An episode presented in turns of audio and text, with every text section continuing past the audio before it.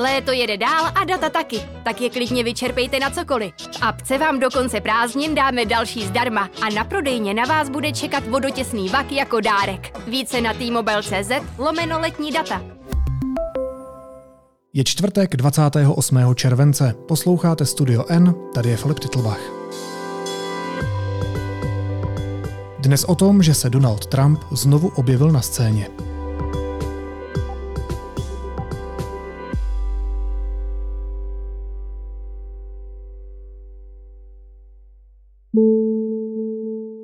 Well, now to the dramatic news out of the Justice Department. CBS News has confirmed that prosecutors are looking into former President Donald Trump's role in the January 6th attack on the Capitol as part of their criminal investigation. Tonight, sources tell ABC News the Justice Department's investigation is increasingly focused on the actions of President Trump. Deník Washington Post zjistil, že federální prokurátoři vyšetřují i činy bývalého prezidenta Donalda Trumpa. Pokud by ministerstvo spravedlnosti kvůli tomu vzneslo vůči Trumpovi obvinění, bylo by to v americké historii poprvé. Budu se o tom bavit s americkou spravodajkou deníku N Janou Ciglerovou. Janě, vítej, ahoj. Ahoj Filipe, dobrý den.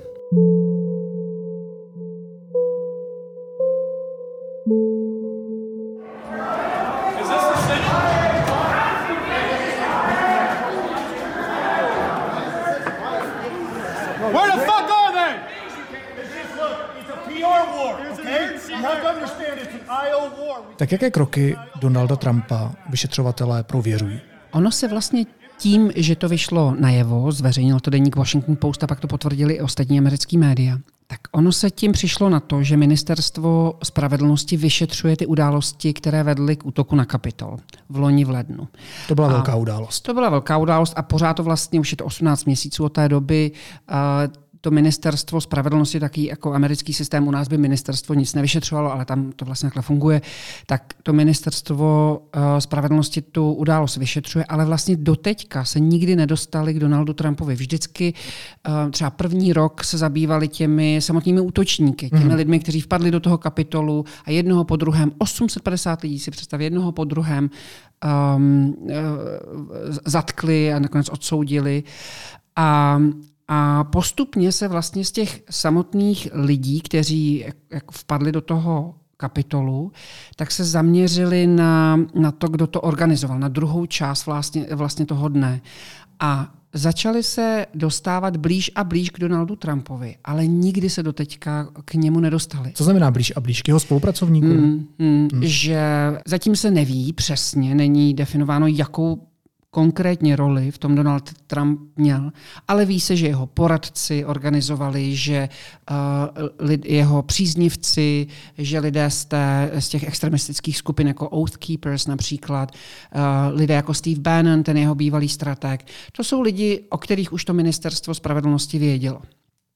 No a teď se vlastně dostali ke, k, ke spolupracovníkům viceprezidenta Mikea Pence mm-hmm. a těchto lidí se začali ptát na rozhovory Donalda Trumpa, na to, co Trump říkal, na to, co Trump dělal, na to, jaké pokyny dával, na to, co mu říkali právníci a jak on komunikoval s těmi právníky. A několika hodinové vyšetřování vlastně nebo výslech uh, tohoto druhu. A je to vlastně tím pádem, my víme, že to vyšetřování nejenom, že pokračuje, ale že se dostalo do Bílého domu. A proto je to výjimečné. A co ty vyšetřovatele zajímá konkrétně u Donalda Trumpa? Oni teda řeší, jestli se podílel na těch útocích organizačně, nebo tím, co hlásal, nebo lidé kolem? Je spousta věcí, které známe, protože se konaly veřejně. Mm. A mezi nimi je třeba ta nechválně proslulá speech, ten projev, který on měl před Bílým domem. All of us here today do not want to see our election victory stolen by emboldened radical left Democrats, which is what they're doing, and stolen by the fake news media. That's what they've done and what they're doing. We will never give up. We will never concede. It doesn't happen. You don't concede when there's theft involved kdy vyzval ty své fanoušky, aby šli na ten kapitol a slíbil jim, že tam půjde s nimi a říkal, jestli nebudete bojovat o svoji zemi, tak o ní přijdete a tak. And to use a favorite term that all of you people really came up with, we will stop the steal. We have come to demand that Congress do the right thing and only count the electors who have been lawfully slated, lawfully slated. To byla jeho veřejná vlastně jako stránka. No a potom je spousta dění se konala neveřejně za zavřenými dveřmi, který volné pracovně, který neznáme a které mohly mít daleko větší vliv na to, co se dělo. Takže ta role, jakou měl tehdejší prezident, to je něco, čemu se, čemu se teď věnuje nejenom teda ministerstvo spravedlnosti v tom vyšetřování, ale také ta uh, kongresová komise, ten výbor, který vyšetřuje události loňského útoku na Kapitol. A můžeš jenom ve stručnosti připomenout, co se tenkrát stalo při tom útoku na Kapitol? Proč tam ty lidi vtrhli? Co se tam stalo v tom kapitolu? To je vlastně dobrý si připomenout, to ti děkuji mu za tuhle otázku, protože už to vlastně už se tolik zabýváme tím, co se děje, že už jako se, se zapomínáme zmínit o tom, co k tomu vlastně vedlo. To, co se tehdy stalo, bylo, že Donald Trump prohrál volby, ale odmítl si to připustit. Žádal o přepočítání. Žádal o přepočítání, všichni přepočítávali, jak mohli, prostě někde dokonce v Arizoně třeba třikrát. A, a stejně uh, nic. A stejně nic. Dokonce to konkrétně v té Arizoně jeho lidé přepočítali a zjistili, že prohrál ještě víc. jo? A, ale um, a on vlastně odmítl předat moc. Mhm. Odmítl uznat tu porážku, nikdy, nikdy tu moc nepředal. Nikdy nezavolal Joe Bidenovi a neřekl, hele, dobře, si to, porazil si mě, byl to fair boy.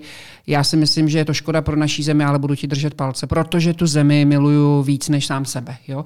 Eh, tak tohle, Což je takový standardní postup. To je, no a to je, proč tu Ameriku máme rádi. Na tohle ano. na té Americe milujeme, že jo? To, že se prostě ty krvelační proti sobě jdou, ale potom se nakonec potřesou tou rukou. A tohle, na to potřebuješ určitou velikost osobnostní a, a velkorysost a Donald Trump ji nikdy neprojevil, nikdy neuznal, že prohrál a nikdy neuznal a nikdy neudělal to, to míru milovné předání moci. Vlastně to, hmm. tak, jak je v Americe zvykem. A dokonce se nějakým způsobem a ten způsob a ta míra toho, jak to, nakolik to organizoval a plánoval on, ale v jehož zájmu nejvíce to bylo, um, motivoval své příznivce k tomu, aby vpadli do kapitolu, zabránili, zabránili tomu oficiálnímu uznání volebních výsledků.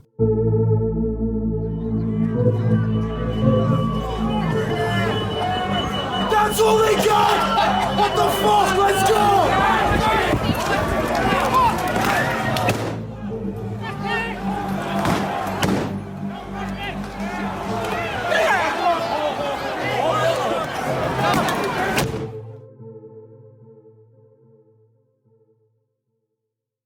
To je to, co se 6. ledna v kapitolu dělo, to je to, k čemu předsedal viceprezident Mike Pence, jeho vlastně dvojka Trumpova, to je to, proč on říkal, Mike Pence to nemusí udělat, ale neměl pravdu a označil Mike Pence za zrádce a za slabého člověka a tak.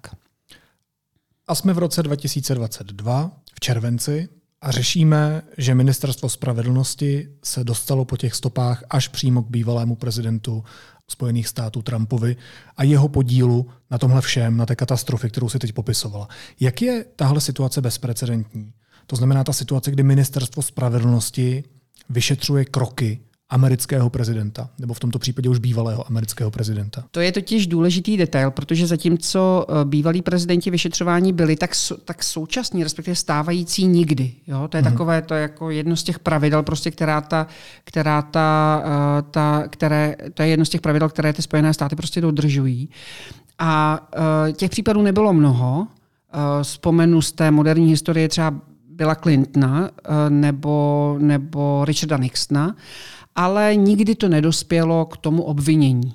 A to, pokud by se to stalo, to znamená, pokud by to ministerstvo spravedlnosti došlo k tomu, že je důvod ex-prezidenta amerického obvinit, tak to by bylo skutečně poprvé. To se nikdy v historii nestalo. A kdyby byl Trump obviněn, hypotetická situace, tak co nejhoršího se mu může stát? No to by mě teda taky zajímalo, abych ti pravdu řekla, protože... Víš, vlastně mě zajímá, kam až tohle může dospět. Teď jsme mm-hmm. v mhm. nějaké fázi a zajímá mě, jak, jaká může být ta finální fáze. Ono jde totiž o to, že už samotné to obvinění ex-prezidenta by byl tak výjimečný krok hmm. a, a vlastně mm, se nejenom to stávající vedení ministerstva spravedlnosti, to znamená minister Mary Garland, ale i ti předchozí jeho předchůdci se, se tomu snažili vyhnout, co to šlo, kvůli tomu, že by byli podezření, že by byli podezíráni nebo že by byli obvinováni z politizace. Teď mm-hmm. si mhm. vím, že je před kongresovými volbami, pár měsíců, ty jsou v listopadu letos, za dva roky jsou prezidentské volby, Donald Trump chce kandidovat. Samozřejmě, že by Donald Trump i, op, i, i opozice demokratická, to znamená republikáni, samozřejmě, že by, že by říkali, že by to jako hráli eh, v duchu toho, že to je politizace a že se mu snaží zabránit. Jo? Ale oni, eh, to znamená, že pokud by se ale rozhodli jej obvinit, tak by museli mít opravdu neprůstřelné, opravdu pádné důvody. Tam by šlo o zhruba dva trestné činy, a to je uh, spiknutí a, a, a vlastně maření výkonu kongresu. Um, pokud by to obvinění vznesli, tak se dá předpokládat, že by měli to tak pádně zjištěné, že by měli tak pádné důkazy, že by to zřejmě i soud uznal. Zřejmě. Zřejmě, důležitý slovo. zřejmě, jo, velmi důležitý slovo. Ale ptáš se mě, co by bylo ano, ano, já ano, jsem ano. říkal, já nevím. Já jsem se ptal na to nejhorší, jenom ti teoreticky vlastně. Ano. A pokud by byl bývalý prezident země obviněn či uznán vinným z trestného činu, dejme tomu toho spiknutí, tak by to bylo úplně bezprecedentní ve, v historii Spojených států. Když to přeneseme do toho našeho českého prostředí, dá se to třeba srovnat s tím, že státní zástupce podal žalobu na ex-premiéra kvůli kauze Čapího hnízda? Je to něco podobně důležitého? Nebo je to úplně jinak důležité? Podobně důležité, ale s tím, že Eh, tady jde o prezidenta, to znamená ještě o level výš a ten prezident ve Spojených státech nemá takovou symbolickou funkci, víceméně jako má hmm. náš prezident, ale má velmi výkonnou tu funkci, takže tam to by vlastně byl velký otřes. No jako premiér u nás, ne? Jako premiér u nás a víc. Ano. A víc. A on by to byl to je totiž na tý, pro, proč je ten případ strašně zajímavý a proč je fascinující ho sledovat, protože ono to vlastně bude šokující v obou případech, ať to dopadne tak či tak.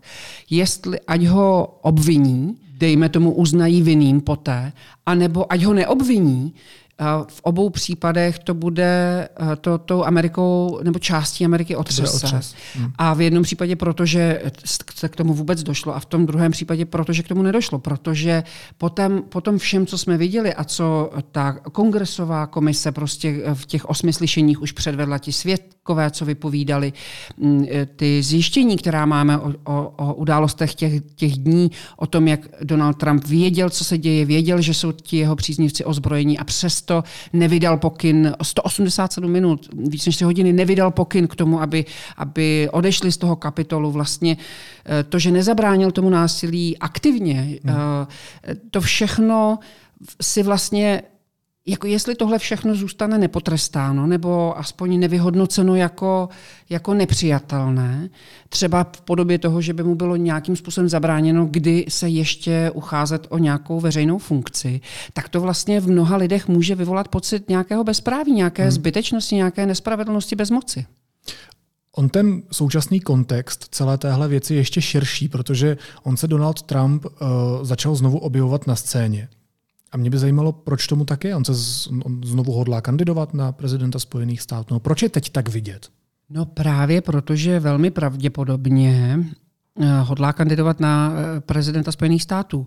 Teď o víkendu měl eh, projev v Arizoně, kde řekl, že vlastně dal takový vyjádření, který nejmíň popírá to, že bude kandidovat. To znamená, hmm. on, on, říká, on tam říkal, oni by chtěli, oni všechno tohleto vyšetřování, a tak oni se snaží o to, abych už, aby mi zabránili v kandidatuře. Ale to já jim nikdy nedovolím. Hmm.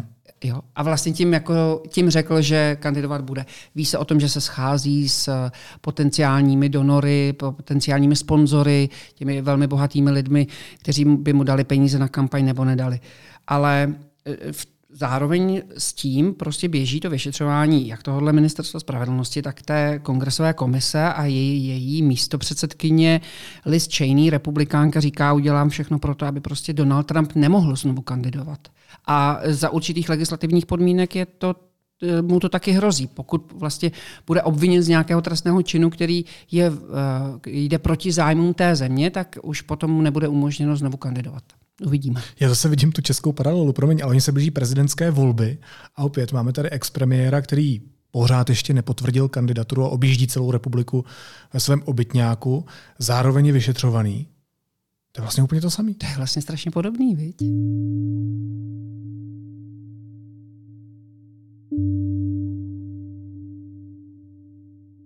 Jakou má Donald Trump šanci u republikánů? Naprostou. Jo? Mm, mm, on je prostě... Uh, takhle, zmenšuje se ta šance. Zmenšuje se. Už uh, podle některých posledních průzkumů eh, si třeba zhruba 50%, možná víc než 50% těch straníků přeje, nebo dotazovaných straníků, dotazovaných republikánských voličů si přejou, aby už kandidoval někdo jiný. Donald Trump totiž pořád trvá na tom, že ty volby vyhrál a víceméně už i ta země ví, že ne, a nebo jestli jo, eh, jestli si to myslí, tak už se chtějí taky posunout dál. Hmm. Ono je to těžký trvat pořád na, na, na nějaké staré chybě nebo tak. A, a on vlastně hraje pořád tuhle tu písničku dokola. A mm, takže to je jedna věc. Ale druhá věc je, že mm, on, on prostupuje veškeré dění v té republikánské straně. Například teď jsou kongresové volby, to znamená, uh, to jsou volby, kdy se uh, volí část kongresu znovu a ty, ta republikánská strana má své primárky, jakože z těch několika, že se na jedno místo, dejme tomu v poslanské sněmovně, hlásí několik uh, kandidátů. A to jsou ty jejich primárky a potom z těchto primárek vzejde jeden vítězný a ten se potom utká s tím samým na, de, na straně demokratů. Jo? A to budou ty kongresové volby. A teď se dějou ty primárky a vlastně většina těch Uh, jednak Donald Trump tam velmi aktivně v nich uh, podporuje některé kandidáty, říká lidi, volte tohodle, lidi, volte tohodle. Mm. A je otázka, jo, on si taky vybírá kandidáty, kteří tvrdí, prostě, oni musí nejdřív zopakovat, políbit prsten a zopakovat teda, že volby byly ukradené Joeem Bidenem a to, když zopakují, tak on jim dá ten, tu svoji podporu a on si zároveň vybírá lidi, kteří mají šanci eh, zvítězit ale taky si někdy vybere kandidáta, který vlastně nemá takovou šanci zvítězit a ten kandidát třeba vyhraje právě protože mu Donald Trump dal tu svoji podporu. Takže takhle se vlastně i ta jeho big lie, jak oni říkají, ta jeho velká lež o tom, že ty volby byly ukradeny, tak pořád se hraje i mezi, na těch jednotlivých primárních volbách. On prostě si upevňuje pozici svoji. Upevňuje si pozici a prostupuje úplně všechno. No a jak to vypadá na té druhé straně, na té straně demokratů? Hypotetická situace. Donald Trump kandiduje za republikány na prezidenta Spojených států. Kdo se mu postaví? V tom případě se mu postaví Joe Biden. Protože on říkal, že pokud bude, nebo naznačoval, pokud bude kandidovat Trump, budu kandidovat znova. On říká, Joe Biden říká, že bude kandidovat znova. Eh, někteří eh, známí demokraté, výrazné demokratické osobnosti eh, potvrzují, že to je správně, ale stanice CNN teď udělala průzkum, hmm. a podle kterého vyšlo najevo, že 75%, tři čtvrtiny demokratických voličů nechtějí aby Joe Biden kandidoval znovu. Přijde jim, že je příliš starý, že je na něm to stárnutí znát, že v době nyní je mu 79 let, pak mu bude 82. Eh, to už bude jako nejstarší úplně eh, prezidentský kandidát v historii USA. Do toho je na něm uh, ten, ta schopnost jeho kognitivní je stále neporovnatelná s Donaldem Trumpem. Prostě Joe Biden umí říct větu o několika souvětích a několik za sebou bez problému. Donald Trump s tím měl problém udržet myšlenku, udržet hmm. jako uh, složitější souvětí. Ne, není to sečtělý člověk, je to na něm patrné. Eh, na tom veřejném projevu. Takže v tomhle ten Biden má pořád navrh, ale nemá tu energii Donalda Trumpa, kterou Donald Trump měl. A to mu vlastně hrozně ubírá na té přesvědčivosti, na tom, na tom vytváření dojmu, že to má pevně v rukou a tak. Takže to se zase umím představit, že je pro mnoho lidí je ten Donald Trump někdo, u koho mají pocit, že to prostě drží v rukou, že se na něj můžou spolehnout, že to vlastně, že se jako neotřese pod hmm, nějakým hmm. tlakem. Co dělal Trump doteď? Proč jsme se o něm nebavili v posledních měsících? Protože je to pořád to samý dokola. Uh, ne, on, on moc vlastně nevystupoval. On začal On začal mít veřejné projevy a veřejná vystoupení až teď nedávno. Do té doby byla spíše sporadická, teď už začíná vystupovat víceméně každý víkend je někde. Dokonce bylo zajímavé, že se teď eh, tento víkend setkal v Arizoně proti Mikeu Pencovi, proti svému viceprezidentovi, který eh, rovněž přijel do Arizony, kde se konaly republika, republikánské primárky, podpořit svoji kandidátku. Trump podpořil svoji kandidátku a to byly uh, obě stály proti sobě. A vlastně ten bývalý prezident a bývalý viceprezident tam stáli jako proti sobě a vyzývali republikánské voliče, aby volili úplně jiné lidi. Mm-hmm. To je zajímavý. No, ale um, Mike Pence se chce ucházet o roli prezidenta taky a vlastně jeho ačkoliv nemá moc šanci, ale jeho uh, takový moto je, že on je všechno, co byl Donald Trump, akorát bez té zátěže toho vyšetřovaného ex-prezidenta. Mě by ani zajímalo ještě jedno téma, teď úplně vybočím, i když částečně jenom vybočím, protože ono to s Donaldem Trumpem velmi úzce souvisí. A mě by zajímalo to téma, které nutně velmi otřáslo Amerikou a to je zákaz interrupcí, protože hmm. už je to měsíc nebo něco přes měsíc, co nejvyšší soud zrušil rozhodnutí v kauze Roe versus Wade, které právě zaručovalo právo na volný přístup k umělému ukončení těhotenství. Co se za ten měsíc stalo? Jak to ovlivnilo za ten měsíc životy žen? To je zajímavé, je to země se s tím hodně pere. Um, od takových jako systémových věcí, že ty státy, které jsou vedené republikánskými zákonodárskými sbory, tak uh, omezují to právo tak, jak si to vytyčili, to znamená, buď úplně zakazují uh, ženám ukončit těhotenství, nebo velmi brzy, velmi záhy potom hmm. po oplodnění. A na druhé straně zase ty demokraty, demokraty vedené státy uh, kodifikují to, zaručují, víc jako upevňují uh, to právo žen na interrupci. Um, třeba Illinois uspořádalo takové, jako vlastně zavedlo uh, takové pojízdné pojízdné ambulance, které provádí tyto zákroky i třeba jako blíž k hranicím se soudními státy, kde to, kde to není možné. Um, a, a, a přes takové malé osobní věci, kdy já jsem třeba mluvila se svými kamarádkami uh, ve Spojených státech, které mi říkali, že v pátek padlo to rozhodnutí nejvyššího soudu a už v pondělí nebylo možné si v CVS, což je taková, jako, taková vlastně velká lékárna, uh, koupit americkou verzi Postinoru, toho, mm-hmm. to, to pilulky to ráno poté, to se jmenuje Plan B tam, tak už tehdy bylo to možné vlastně jenom na tři kusy. A tady vidíš, že eh, zatímco u nás v tom nejvyšším soudě mi úplně jako když se tě to nedotkne bezprostředně, tak, tak tam ten nejvyšší Okamžitě. soud hraje úplně jinou roli. Tam je opravdu v životech těch lidí a v pátek něco rozhodne a v pondělí jo. už prostě eh, třeba i ženám konkrétně na těch, na těch některých klinikách už byly objednané dopředu a už jim prostě ty, ty interrupce neprovedly. Takže to má různé podoby. No, i muže, to samozřejmě na muže to má velký dopad, protože ani muži nechtějí neplánované těhotenství, i muži prostě tomu chtějí nějakým způsobem zabránit to těhotenství nebo to, to dítě, ten nový potomek je společné rozhodnutí většinou obou partnerů. Eh, mm, takže takže muži prostě přispěli vlastně svou trošku do mlína a třeba se velmi v několika případech až třeba o 9 tisíc procent zvedl zájem o sterilizaci mm-hmm. uh, mužskou. Um, ženy si, třeba některé ženy si nechávají eh, podvázat vaječníky mnohem více než v předchozích uh, týdnech, měsících, letech.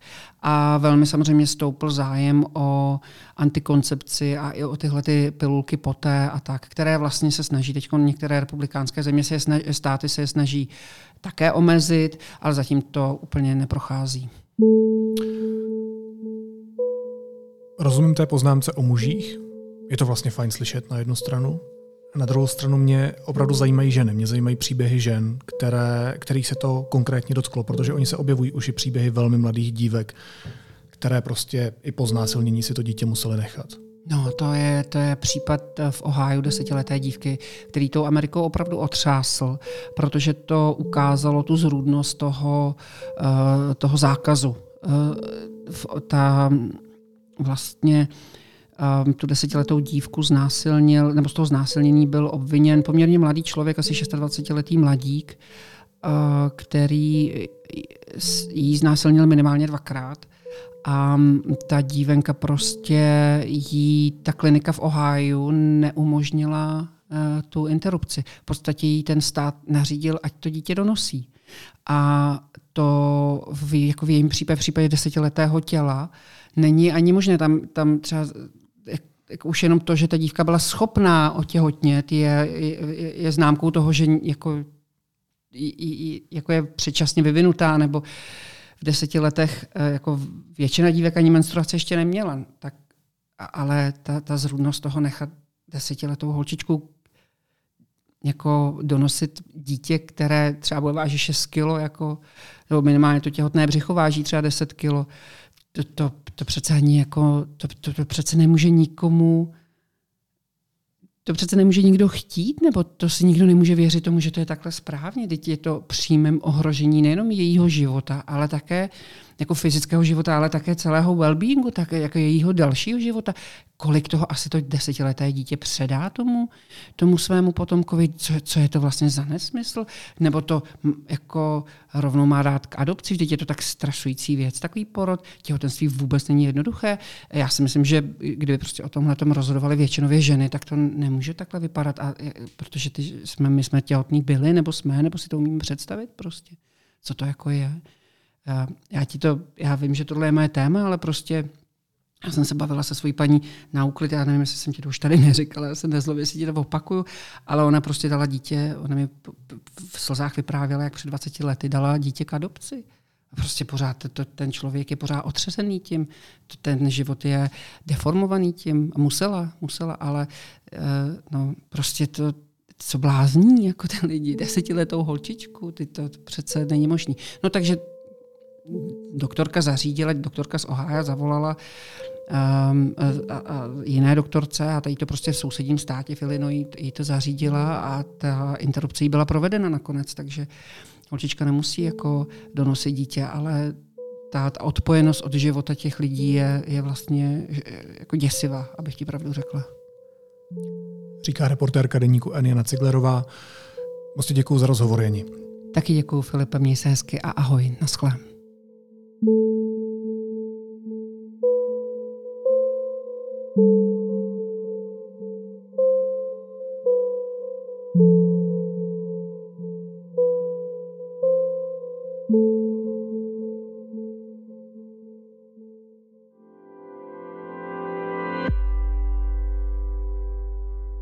teď jsou na řadě zprávy, které by vás dneska neměly minout.